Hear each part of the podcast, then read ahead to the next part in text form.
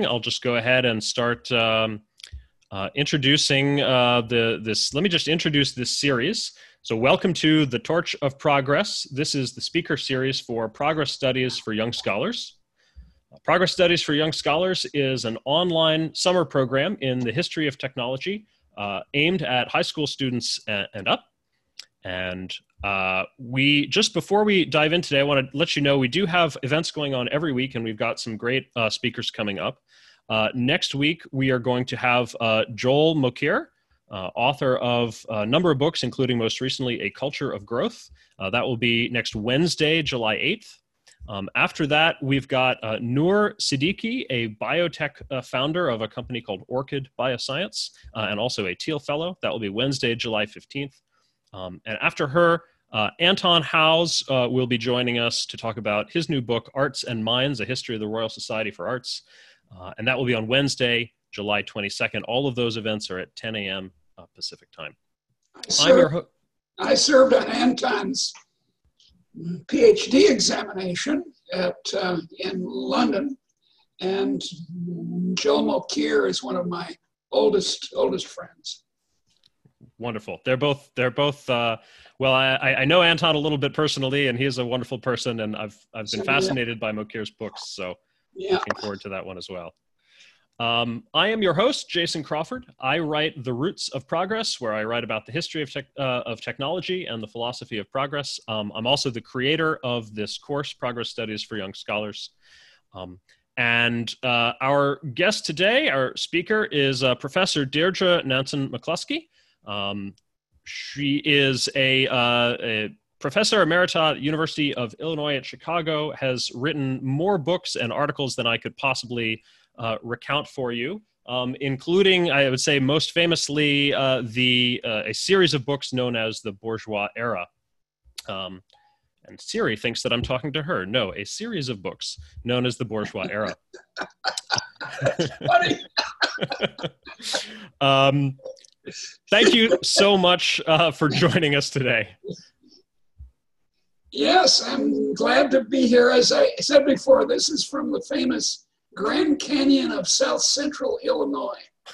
You may not know that there's a Grand Canyon there, but here it is. This. All right.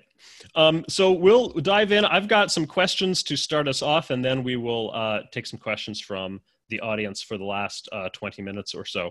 Certainly. 15, 15 or 20 minutes.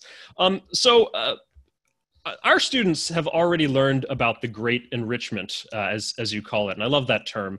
Uh, probably most people here are familiar with the, the, dramatic rise in living standards of the last couple hundred years.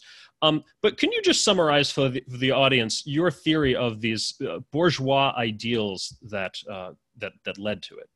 Well, the first thing to understand, and, and the most important uh, uh, uh takeaway, is how big the Great Enrichment is.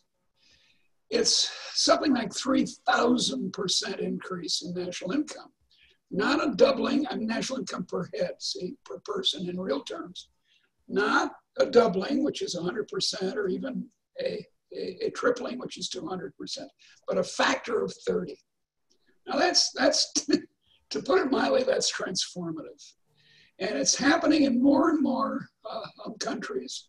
It's happening now at a rate which will eventually achieve it in China and India, 40% of the world's population. And the question is why? Now, the way economists usually approach this, and economic historians, is to talk about capital accumulation. Or if they're on the left politically, they talk about um, uh, exploitation, slavery, and imperialism. None of those work. What works, and, and I, they don't work at all. accumulation just by itself, you pile brick on brick or bachelor's degree on bachelor's degree, and you reach very quickly, if there's no innovation going on, diminishing returns.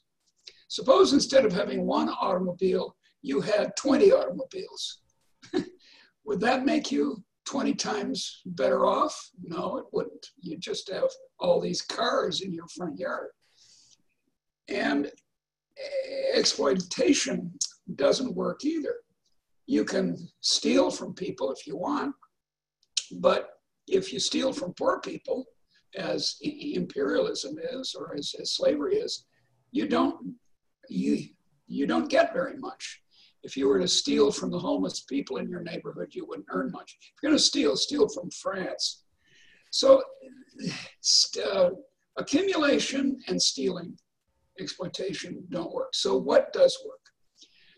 What does work and did work is a change in the attitude towards the middle class and towards what the middle class does in the way of manufacturing and trading and uh, above all, invention. Before the 18th century, innovation was a bad word in English and French and other languages. Because no, you don't want to innovate, that might oh, disturb the hierarchy that's characteristic of old agricultural societies, where the aristocrats, the king, and on, priests are on top, and, and, and, and the milkmaid is at the bottom. But in the 18th century, people like Voltaire and the blessed Adam Smith and Mary Wollstonecraft and Tom Paine started saying, wait a minute, we can have a society in which there are no slaves, in which everyone's free. We can, as Tom Paine said, we can make the world anew by abolishing this hierarchy of higher and lower. Now, we haven't ever achieved that, as you see in the, um, right now in the Black Lives Matter uh, problem, agitation. I mean, it's completely justified in my view. But we improved it a lot. More and more people were allowed, as the English say, to have a go, to try out stuff. And the result was an astounding increase in invention, especially after around 1800. It got more and more crazy. More and more things were invented electric lights and automobiles and airplanes and, and institutional changes like containerization in, in, in shipping.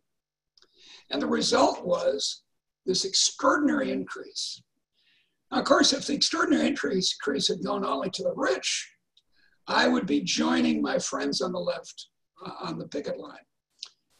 Overthrow this stuff. This is terrible. But that's not true. That's not what happened. The poor were the chief beneficiaries. The poor are your ancestors and mine. Mine were unspeakably poor Irish and Norwegian peasants. Yours were whatever they were. But in 1800, the average person on the planet was earning in modern prices two or three dollars a day. Imagine trying to get along in San Francisco or York or London or wherever on two or three dollars a day. Now, in these places, it's over a hundred dollars a day. So it was caused, in, in brief, in one sentence, the great enrichment was caused by making people free. And that, you know, there's nothing novel or new or McCloskey's so clever she thought this up and all the other economists are wrong. It's actually the theory that these 18th century liberals, Voltaire and Smith and so forth, that's what they thought. They didn't realize it would have such an enormous payoff, but they were, they thought this would be a much better society, and it certainly is. Yeah. So you said making people free. Now, in your book, uh, Bourgeois Dignity, you say it's it wasn't property rights, not even really patents. It wasn't institutions like being able to create corporations. So, what type of freedom was it? Can you elaborate or or make that more specific? It was the freedom to do what you want, maybe start a corporation if you want, or uh, not have a patent. See, the, the problem with patents is that they're government sponsored monopolies. It should worry people that patents and copyrights were invented by, by, by the Venetians five um, centuries ago. And the Venetians were famous for enforcing monopolies on their tricks in blowing glass or whatever, or their trade to the Eastern Mediterranean. So a patent is not where it's at. Whereas, as by the way, your your ask your um, guest next week, Joe Mokyr, about patents, and he'll tell you, no, patents weren't it. And so you're free up to the point of someone else's nose to um, uh, to to try out things. Now that means you have to have comprehensive freedom of employment. You have to allow people into occupations. It's quite shocking how in the United States in the last 50 years, occupational licensing has increased. In 1950, 5% of occupations involved a state license. Now it's 30%. And that's a real obstacle to poor people earning a li living by braiding hair or doing interior decoration. So it, it turns out that uh, not having the right to exploit other people, as, as the hierarchy, the agricultural hierarchy did, not having slaves, I think that that's the simplest way to put it. Another way to put it is this liberalism I talk about it, not the way Americans talk about it these days, but the way other people do, other people in the world do. Liberalism is the theory that people should be allowed to be adults, that they're not, that adult people are not children, to be either, I don't know, um, uh, helped out with quotation marks around it, but supervised, or uh, dominated but supervised, and that's the left and the right's view of, of, of poor people, but allowed to um, not to do what they want. That's like the people who say, oh, I don't have to wear a mask for COVID 19 because I'm a free person, I can do what I want. No, you can't go around punching people in the nose or infecting people in the nose. Uh, but, but within a very broad area, what was novel is this freedom from guilds, from government sponsored monopolies of various kinds, from, uh, from coercion by your lord. It was commonplace in the 1700s and before. How were the guilds dissolved? The guilds were dissolved. Uh, they were weak in Holland and England, which is quite interesting uh, because it's in Holland and England that the modern world began. But they were strong in France and Germany and Italy, and they were abolished actually in those countries by the French Revolution, most particularly by, by, by Napoleon's army, armies. When they came into Germany or Italy, the first thing they did was abolish all such privileges. Wow. So now we've reformed the guilds.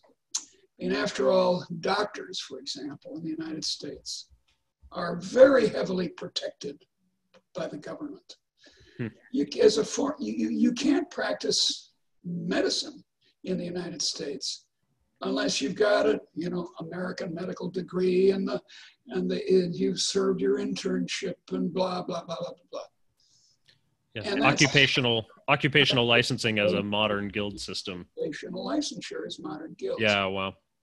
Now you mentioned uh, Holland, so it it yeah. seems that they were ahead of uh, Britain in in some way in this in this great enrichment, and then somehow they kind of lost it, or yeah. So what yeah. what happened there? How did that pass from Holland to England? It, it, happened the way it's happening here in the modern world. Um, the monopolies, the guilds, reasserted their their powers. Not so much guilds in, in the Dutch case, but the regents, so-called the regenten in Dutch, um, wanted nice little tight little monopolies, and so they enforced it in the 18th century. Whereas in the 16th and 17th century, what we now call Holland or, or the Dutch were very free market. Um, and were able to uh, um, uh, do extremely well in, while fighting with one hand a revolt against Spain, against the King of Spain, they were prospering and inventing, inventing in many things. They invented the microscope, the, telescope, the clock, the, the, uh, the pendulum clock, and improved science, and blah, blah, blah, in the 17th century. But then they kind of lost their, their mojo in the 18th, and it was countries like what became the United States and England and Scotland who took over the lead. Yet, still by 1800, the two richest countries in the world per capita were Holland and, and Britain. Yeah. Um, so you make this case that bourgeois liberty and dignity are necessary for enrichment. Do you, yeah. well, do you think they necessary. are? No, no, it's, it's, it's more. They're not just necessary. There are an infinite number of things that are necessary for economic growth or anything else. The existence of the universe is necessary. The existence of li- liquid water at normal temperatures is necessary. Rule of law is necessary. Uh, investment market is necessary. They're all necessary. But what I'm looking for, and what I think any scientist of this, these matters should be looking for, is sufficiency, is something that acts as the spring in the mechanical clock of the modern world. The gears are necessary. Yeah, it's nice, good. You have to have them. I'm not against them. But they're commonplace. They happened essentially at all times and in places for millennia, yet didn't result in the great enrichment until the 18th and 19th century. What was the secret sauce? What was the sufficiency? And the sufficiency was liberty. Um, and now, what about the relationship of science it seems that science, technology, they were were needed for yeah. these inventions. There yeah. was a whole scientific revolution. Yeah, yeah. Well, but, ask ask Joe about that next week. I will. He'll tell you all about it. He and I have been. He and I have a lot in common. We agree on a great many things. We form with a few other people a very small ideational school of economic history, where we, Joe says, and I say, and a few others say, ideas are where the modern world came from. Not investment, not slavery, but ideas. And Joel thinks that the, the, the idea of science was crucial. And I, good Lord knows I'm not against science. But what we don't agree on is the timing. Joel thinks that it matters very early. He says, oh, if they didn't know the weight of air, they couldn't have had an atmospheric uh, um, steam engine. Well, I don't know. People were fooling around with what amounted to atmospheric uh, uh, steam engines in the ancient world. So wait a second, I don't know if you need this theory, but anyway, I he what I would he I would agree with him that after around 1900, science really starts to matter. Artificial fertilizers, for example, by, um, uh, for example, are terribly important. The Green Revolution, to take another similar case, uh, made India into a net grain exporter um, in really very few years, in about, about 10 years. So science matters a lot. We, we, we, we couldn't have what we're on right now without science, I agree. But before that, it's mainly technology. And the problem is that people put it all into one word and they say it fast. They say science and technology. so that you get the idea that science is really what it is, and technology is just what these silly bourgeoisie do and making it pay off. And that's not right. Um, everything around you, look, look around your house, pardon me, is designed. There's a designer behind every manufactured item in your house. and it's designed for beauty and for profit. And everything you see around you is. And that has very little to do with science on the whole. So science is nice. I'm not an anti-science person. I regard myself as a scientist.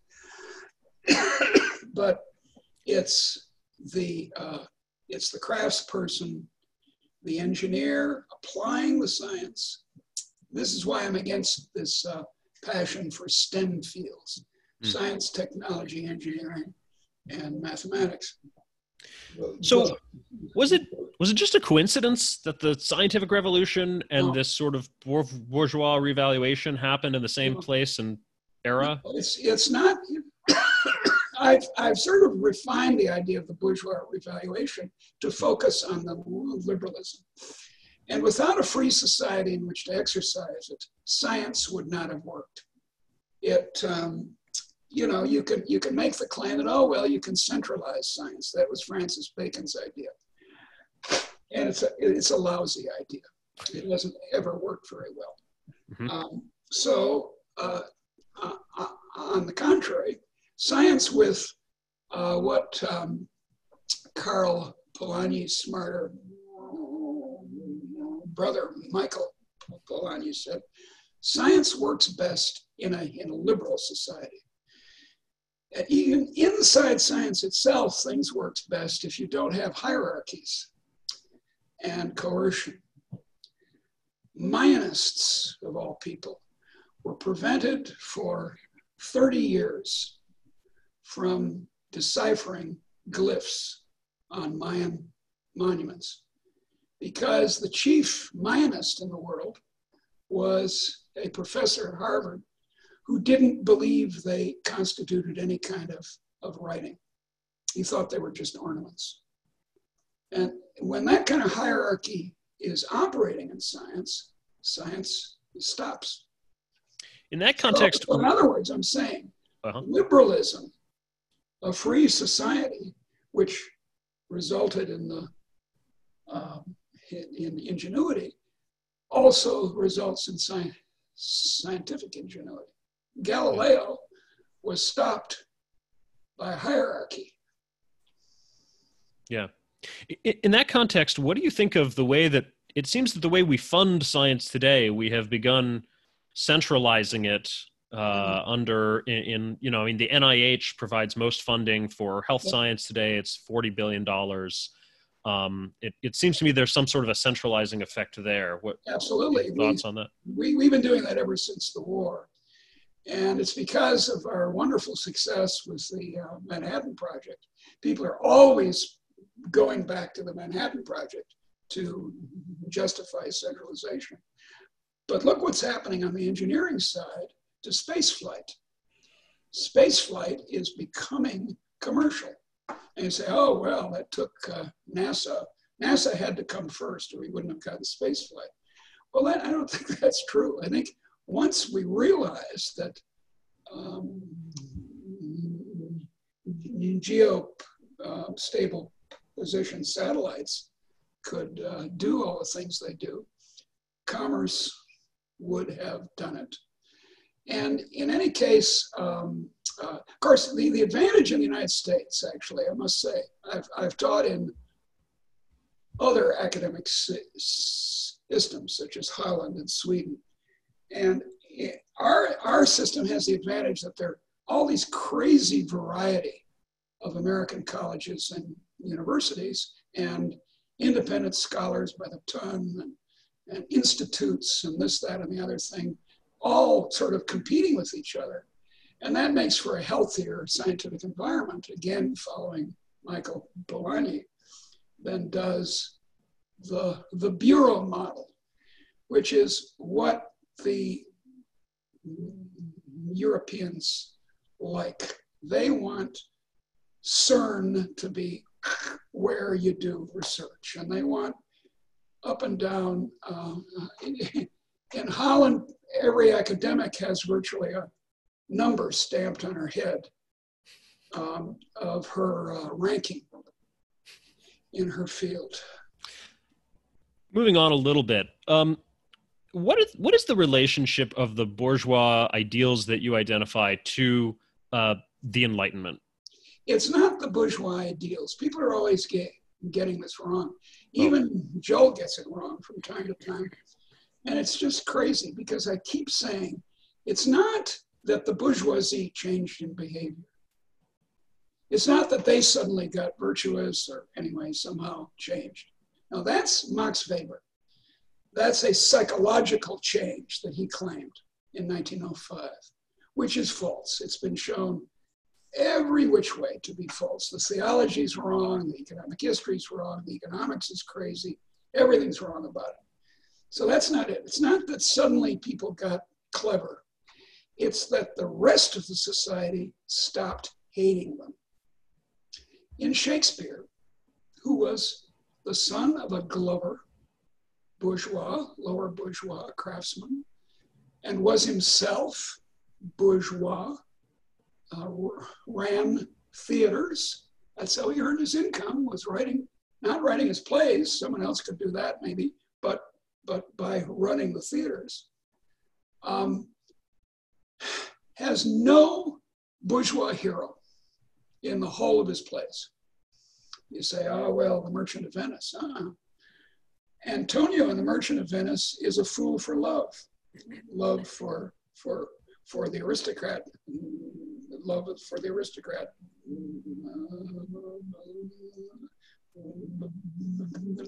Bassanio. Um, and Shylock is certainly not an admired figure. So, nowhere else in Shakespeare is any middle class person, any inventor, any com- commercial person elevated. They're all liars and thieves. Um, so that changes. As I show, in, especially in my third volume, um, Bourgeois Equality, I have a lot of evidence about this change in attitude towards the middle class, towards inventors, and, and what they called in, uh, in Britain, they call them projectors. A perfect example of this is our own Benjamin Franklin, who wants to be a gentleman all his life. He's the son of a candle maker. He's an apprentice printer and this is this is working class stuff. Yet through enterprise, through invention, he raises himself up. And that's what you get from the change in attitude.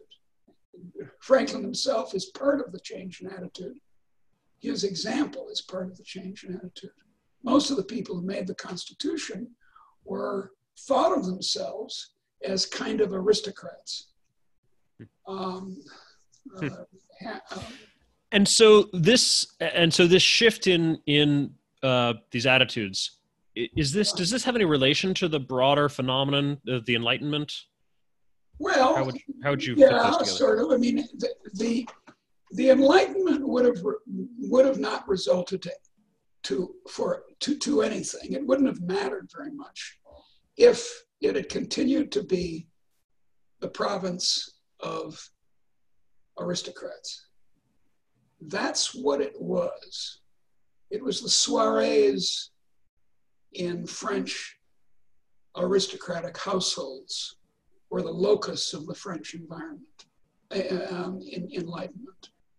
Now, there were exceptions to this, Bayle and so forth, but I'm, I'm, I'm talking about the bulk of what was going on in the Enlightenment in the 18th century.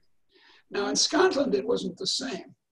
So, if I was to talk about the Enlightenment, I would talk not about the rational enlightenment of France, where reason is the God, but the practical and the liberal enlightenment in Scotland.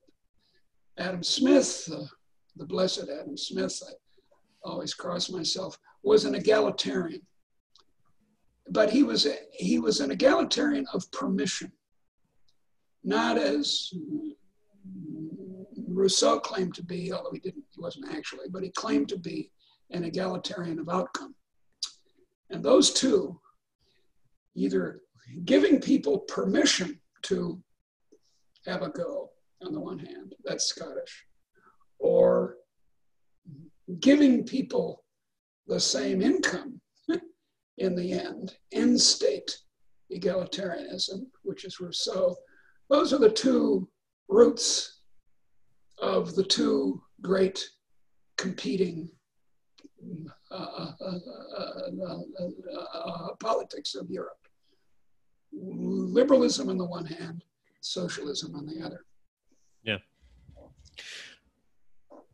Are there any uh, risks or downsides to the bourgeois virtues? What should we be careful to complement them with, if anything? And you're talking about the bourgeois virtues as though that was my point. Now, I understand, I don't want to get mad at you, but understand that the first book was mistitled.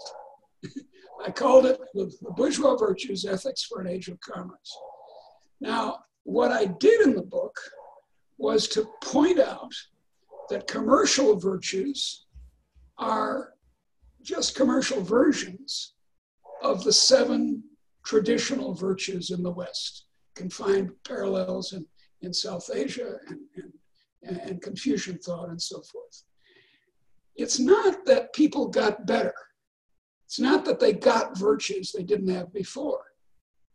The middle class, the merchants, and so on have always had the virtue of prudence, balanced with the virtues of, of love and justice and hope and faith and courage uh, and temperance. Uh, that, that was the theme of the book, that they've always had it. So, having discovered that, so to speak, I then realized that the question was why the question was the nature and causes of the wealth of nations. And for that, I realized slowly, it came in the second book called Bourgeois Dignity, and then especially in the third called Bourgeois Equality. I, I realized that there had been a radical change in some countries and not in others. In England and Scot- especially in Scotland and, and in the North American colonies of England, um, in the attitude towards the commercial versions of the virtues.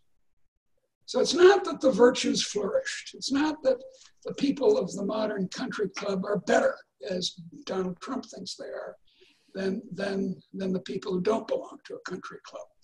Those poor losers, Donald would say. No. On the contrary, the key idea is equality.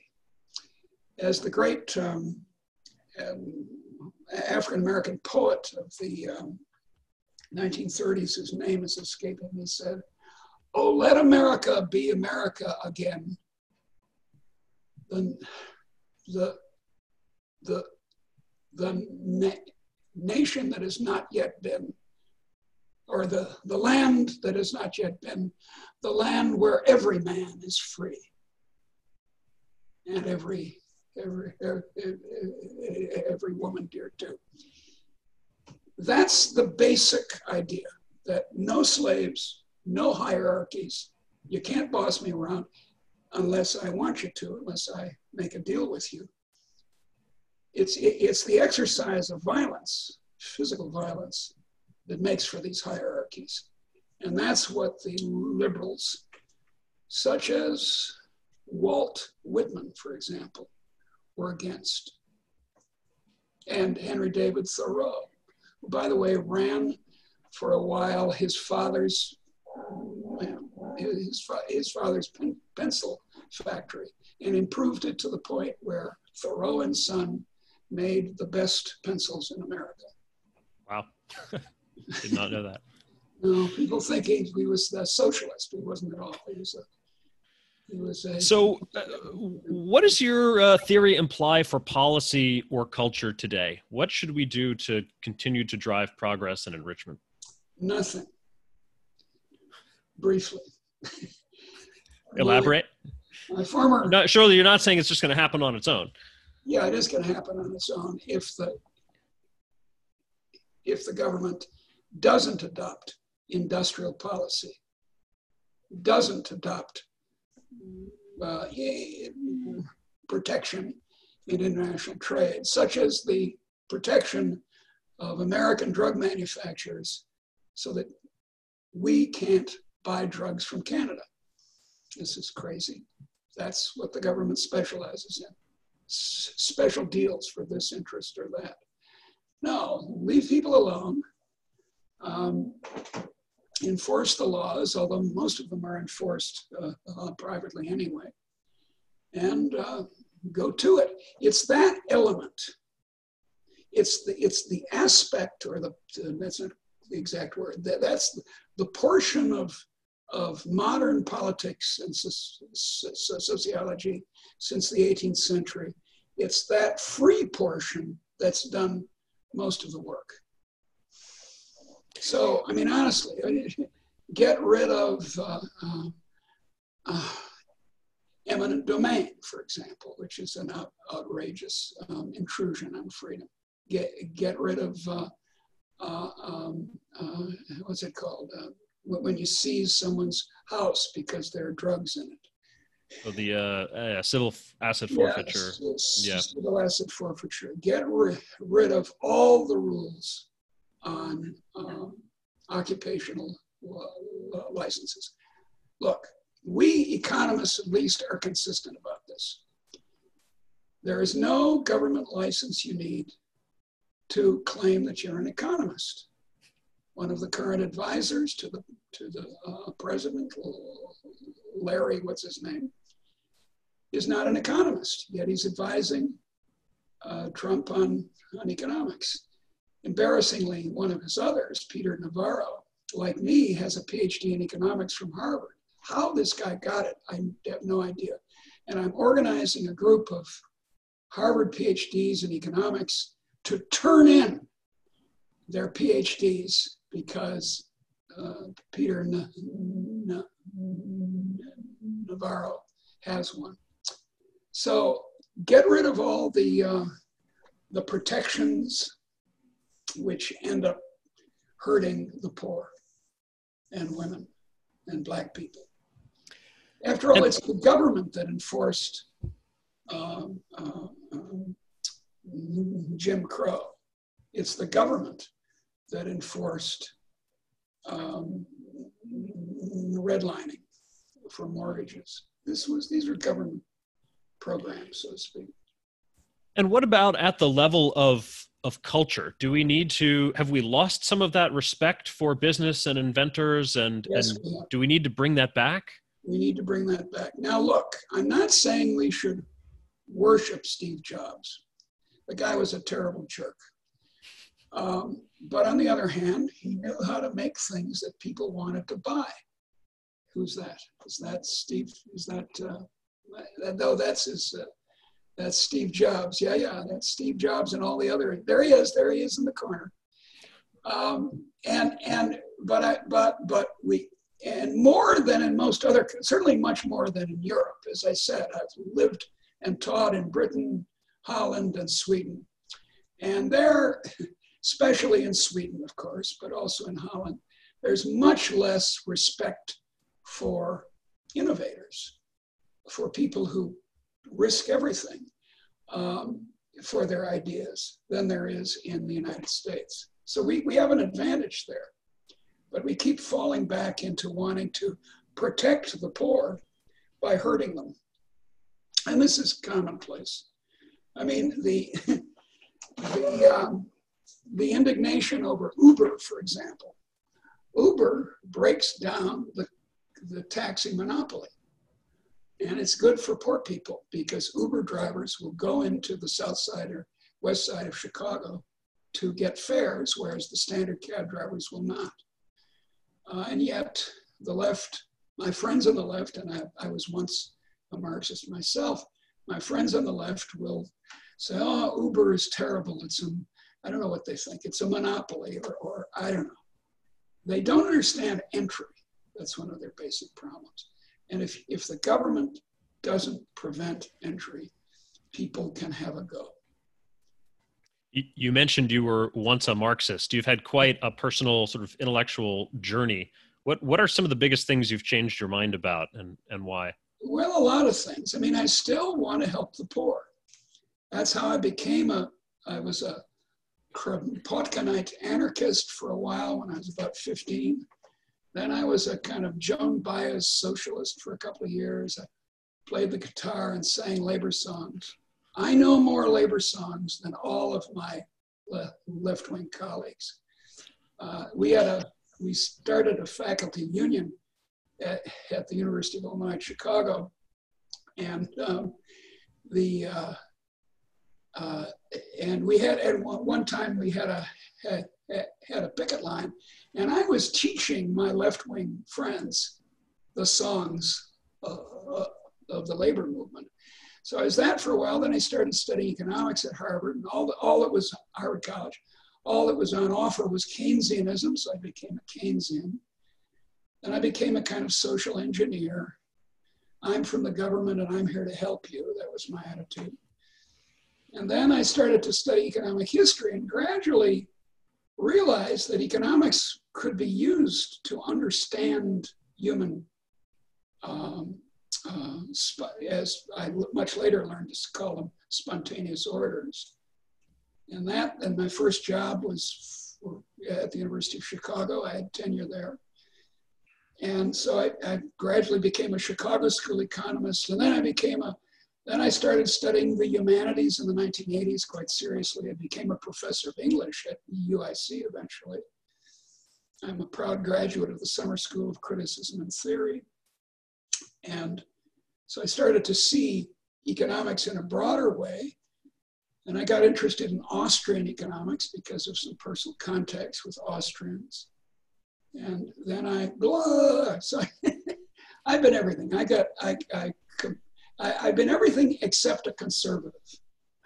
I'm often accused of being a conservative, but it's ridiculous. I'm a radical. And I, I want the society to change, and I want it to change in the direction of, uh, of freedom.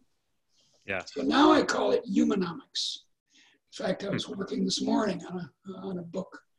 I've actually got two books which the University of Chicago is going to publish next year um, on against new institutionalism and other behaviorist theories that economists have, and in favor of what I call humanomics.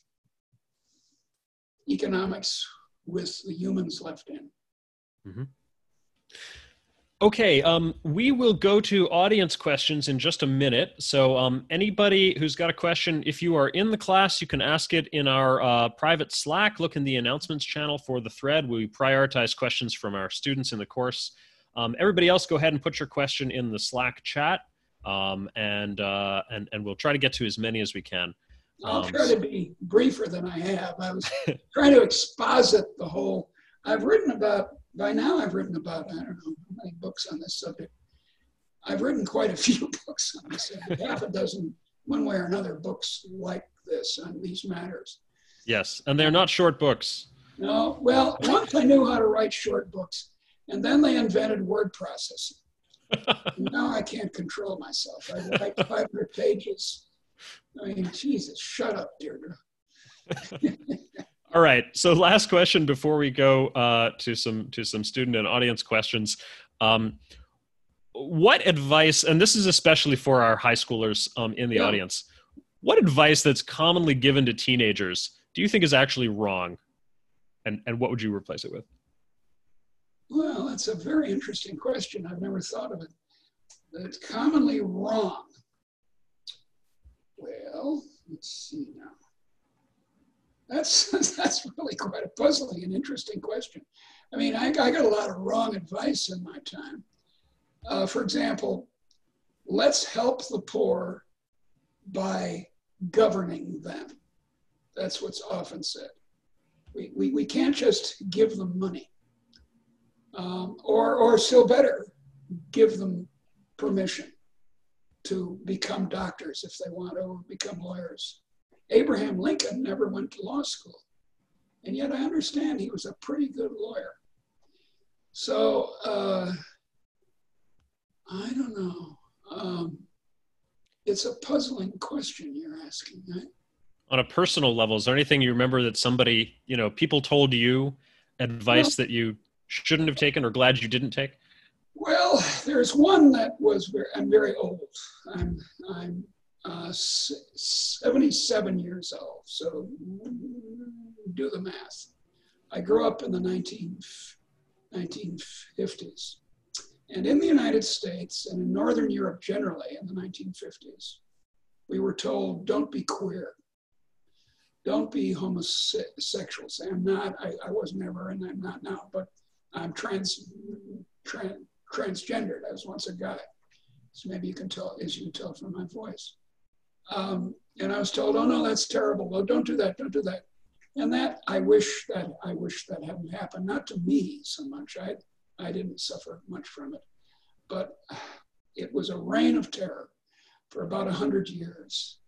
And very strangely, not in Latin America on the whole, not in the, in, in the Mediterranean countries, but especially in Germany, Holland, the United States, Britain, Australia.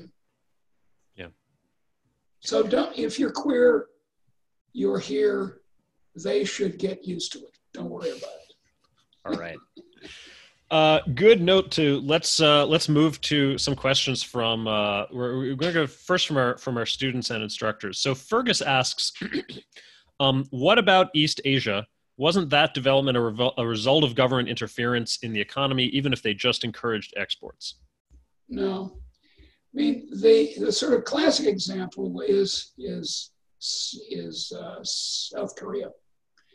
And export led growth is a long, long um, tradition in economics, but I've written tons against it, both historically in the 19th century and in contemporary terms. No,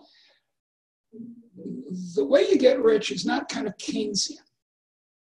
It's not aggregate demand from exports that have multiplier effects and put people to work. That's not how it works. What happens is that you think of new ways of doing things. And that's what South Korea, in fact, did. That's how they got rich. For, for here's an interesting one: the the South Korean tiger moms, who are notorious, forced their kids to learn English. So, so that's right, exactly. So, young people in South Korea now know English better than the Japanese do. Actually, much better than the Japanese. Uh, and that's that's the idea. Learn something, do something, open uh, Samsung. That's how they got rich, not through aggregate demand puffing up the economy, which is the basic theory of export-led growth. I can't hear you. There we go. Julia asks uh, Do you think the widespread focus of educating towards the standardized tests, such as SAT and ACT, is harming progress because it inhibits diversity of thought? Yeah, probably. Um, probably. Although, you know, I, how else is a kid, a, a, a really smart kid from some terrible high school, going to get out of it, out of the, out of being shunted off to the side, uh, except by these standardized tests. Um, so I, I don't I don't have any sophisticated opinion about this. I'm not knowledgeable about them. Turns yeah, out I've... I'm very personally I'm very good at taking such tests because as a child and to some degree now I, I, I stuttered very badly, and mm. so I was this is 1950s now we're talking about.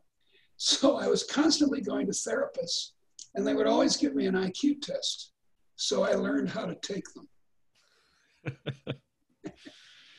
okay, a question from uh, Long.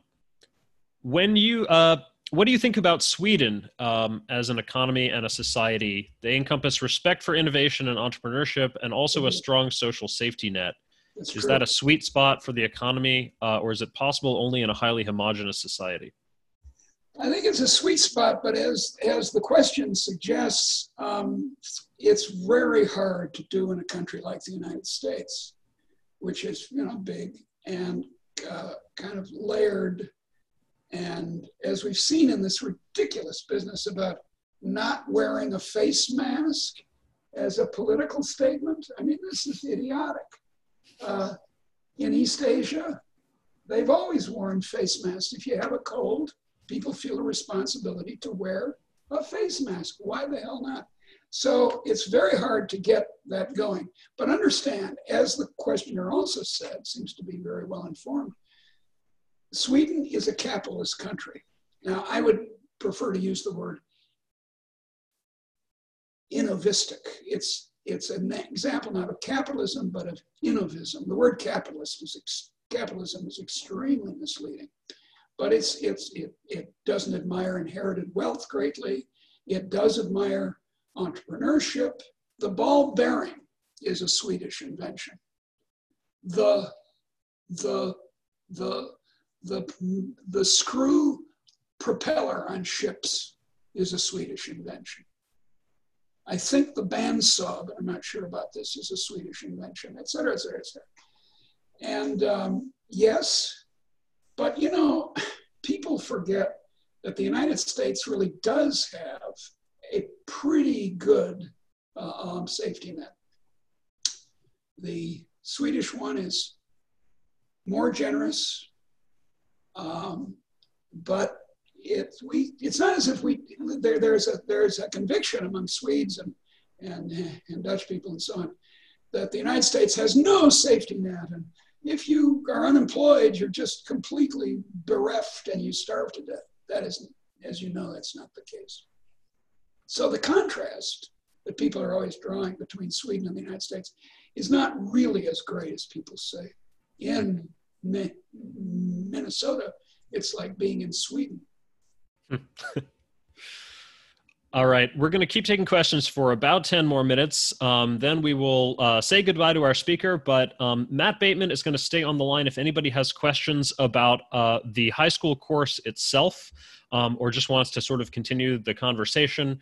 Um, but if you have any questions about progress studies for young scholars in particular, Matt Bateman will take those at the, uh, at the end of the hour. Um, all right, moving on. Another question from Long. Um, what do you think about the New Deal? Net good or net bad for American economy? Net bad for income. The Great Depression in the United States was much longer than it was in most other countries. In fact, to tell the truth, in all other countries, Canada, for example, or France, even France, but France was probably the worst. Um, England, Germany, and so forth. Uh, the, the, there were lots of policy. What FDR did, actually, I had a debate with my mother about this. She was born in 1922 and is a big FDR fan. And I said, she said to me, FDR prevented the United States from slipping into fascism. And I said, yeah, by trying it out. And a lot of the uh, of the programs of, of the New Deal were not as sweet as we remember them. Uh, Sam asks, how important is immigration to innovation? What do you think well, about the problem of brain drain? I don't think there's a problem of brain drain, brain for the United States. It's the other way around. It's Mexico and India and so forth that suffer a brain drain because the United States is, is a better place for them to be. But to, but to look at it from our point of view, immigration is essential. And it's just maddening that there are so many people now in charge in the White House. Uh, this fellow Miller, for example, is shocking. I mean, Donald Trump's grandfather was from Germany, his mother was from Scotland, and yet he's against immigration. What, what, what, what, how, what's going on here? Use a little common sense. Immigration is good for the country, not in aggregate demand terms, not in, not in this Keynesian way, but because just as the, as the questioner is suggesting, these people are often the innovators. I mean, they are, for example, in academic life. Notice on TV, when you get a doctor or a scientist, how often they're they have a foreign accent, usually a European accent, or they're clearly of South Asian descent. Hmm, now that's interesting. yeah, and in the technical world, um, my my previous career, by the way, was in uh, software and technology, and it's very yeah. clear how many. Uh, there's a lot of Indian CEOs and founders, and, uh, and, and all sorts of. I think more than half are, are immigrants of some type. Exactly. If you want a dynamic society, let, as, as, as I said, let people free. Yep. Um, a question, uh, audience question from uh, from Edward. He says, "I see a need to think about strategies to change over time, uh, values and and so forth in the culture." Uh, as think tanks have tried to change public policies, do you see that need? And do you have any suggestions on strategy? Well, that's a very deep and troublesome question. I mean, if I was so smart, why aren't I rich? That is, why haven't I been able, or anyone else who has opinions like I do, able to change people's mind? My friend Don Boudreaux, who runs um, uh, um, uh, uh, Cafe Hayek, is a brilliant economist at George Mason University. And Don endlessly and with incredible patience tries to get protectionists to understand that international trade protectionism is idiotic. But I don't know, he doesn't have any effect on them. They keep coming back. They're like the uh, waves of Chinese soldiers in the Korean War. They just keep coming. Um, so I, I look, we haven't got any government tricks we can do. I don't want to go that way, and I wouldn't want to even if I could, even if I was the czarina of the uh, of the economy. But we can keep saying to people, "Do you want to be an adult? Do you want to be a non-slave? Why don't you want everyone to be a non-slave and an adult?" Question from uh, Michael. What do you make of Leopold Kohr's theory of size in today's context? And maybe, uh, I don't know what Leopold Kohr's theory of size is, so maybe you could explain that. I don't either, but I don't know what oh. he means by size. Maybe he means size of the economy. I'm not quite sure.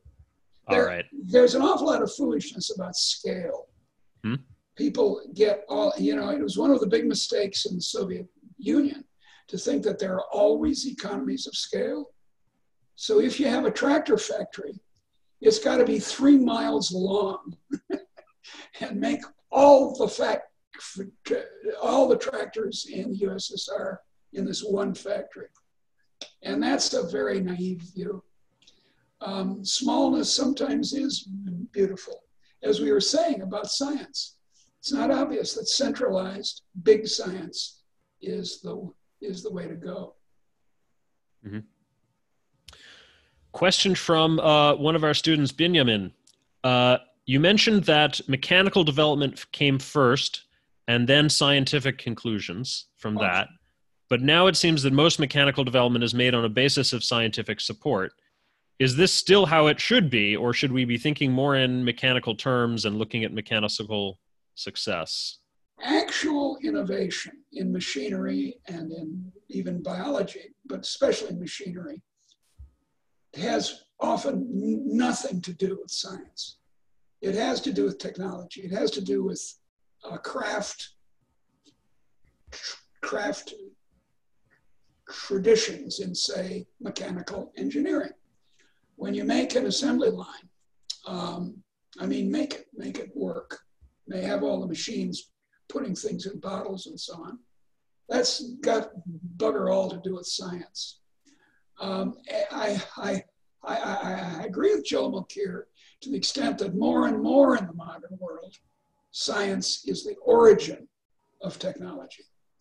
But it's still, I mean, I would, I've tried to get Joel to join me in an empirical inquiry into this, where we look at what we use, the goods and services we use in the modern world, and try to try to calculate what percentage of their origin comes from just some mechanic fiddling around thinking, let's see, if I put it this way, it'll work that way. Um, or designers, as I keep saying, um, as against high scientists doing microbiology. Thank God right now. Um, but he won't do it. Um, and you, I'd ask you to ask him about it next. All right. Well, we've got him next week, uh, so we can ask him about that. One last and maybe and hopefully a, a, a brief question, uh, and then we'll say goodbye. From Patrick, what are the best things to read about the Dutch Enlightenment? Well, uh, my own books. Every author says that. Which which which one or two? Uh, the the bourgeois. Well, the, one that, uh, that talks the most about Holland is the third volume called um, Bourgeois, Equality. Quality, and there's a section about the Dutch.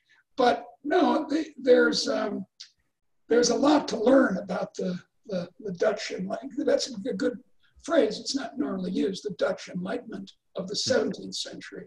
It's quite extraordinary.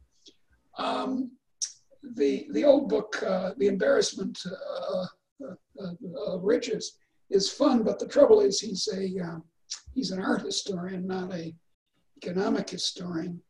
There's a quite good book called The First Modern Economy by Jan de Vries, spelled the, in, in, the Dutch way, and someone else. And that's quite good, although by now it's kind of old. I, ik, uh, hou van Holland, which means I love Holland. I've lived there for three years and failed to learn Dutch, but tried. All right. Well, we are at the uh, bottom of the hour, so I think we're going to have to end it here. Uh, unfortunately, this has been uh, really wonderful. Thank you, Professor McCloskey, for coming on and, and sharing your uh, your thoughts and wisdom with us. I enjoyed it. Hasta la vista. And uh, Matt, would you like to come up and uh, and take the stage? Okay, dears. Be good. If you can't be good, be careful.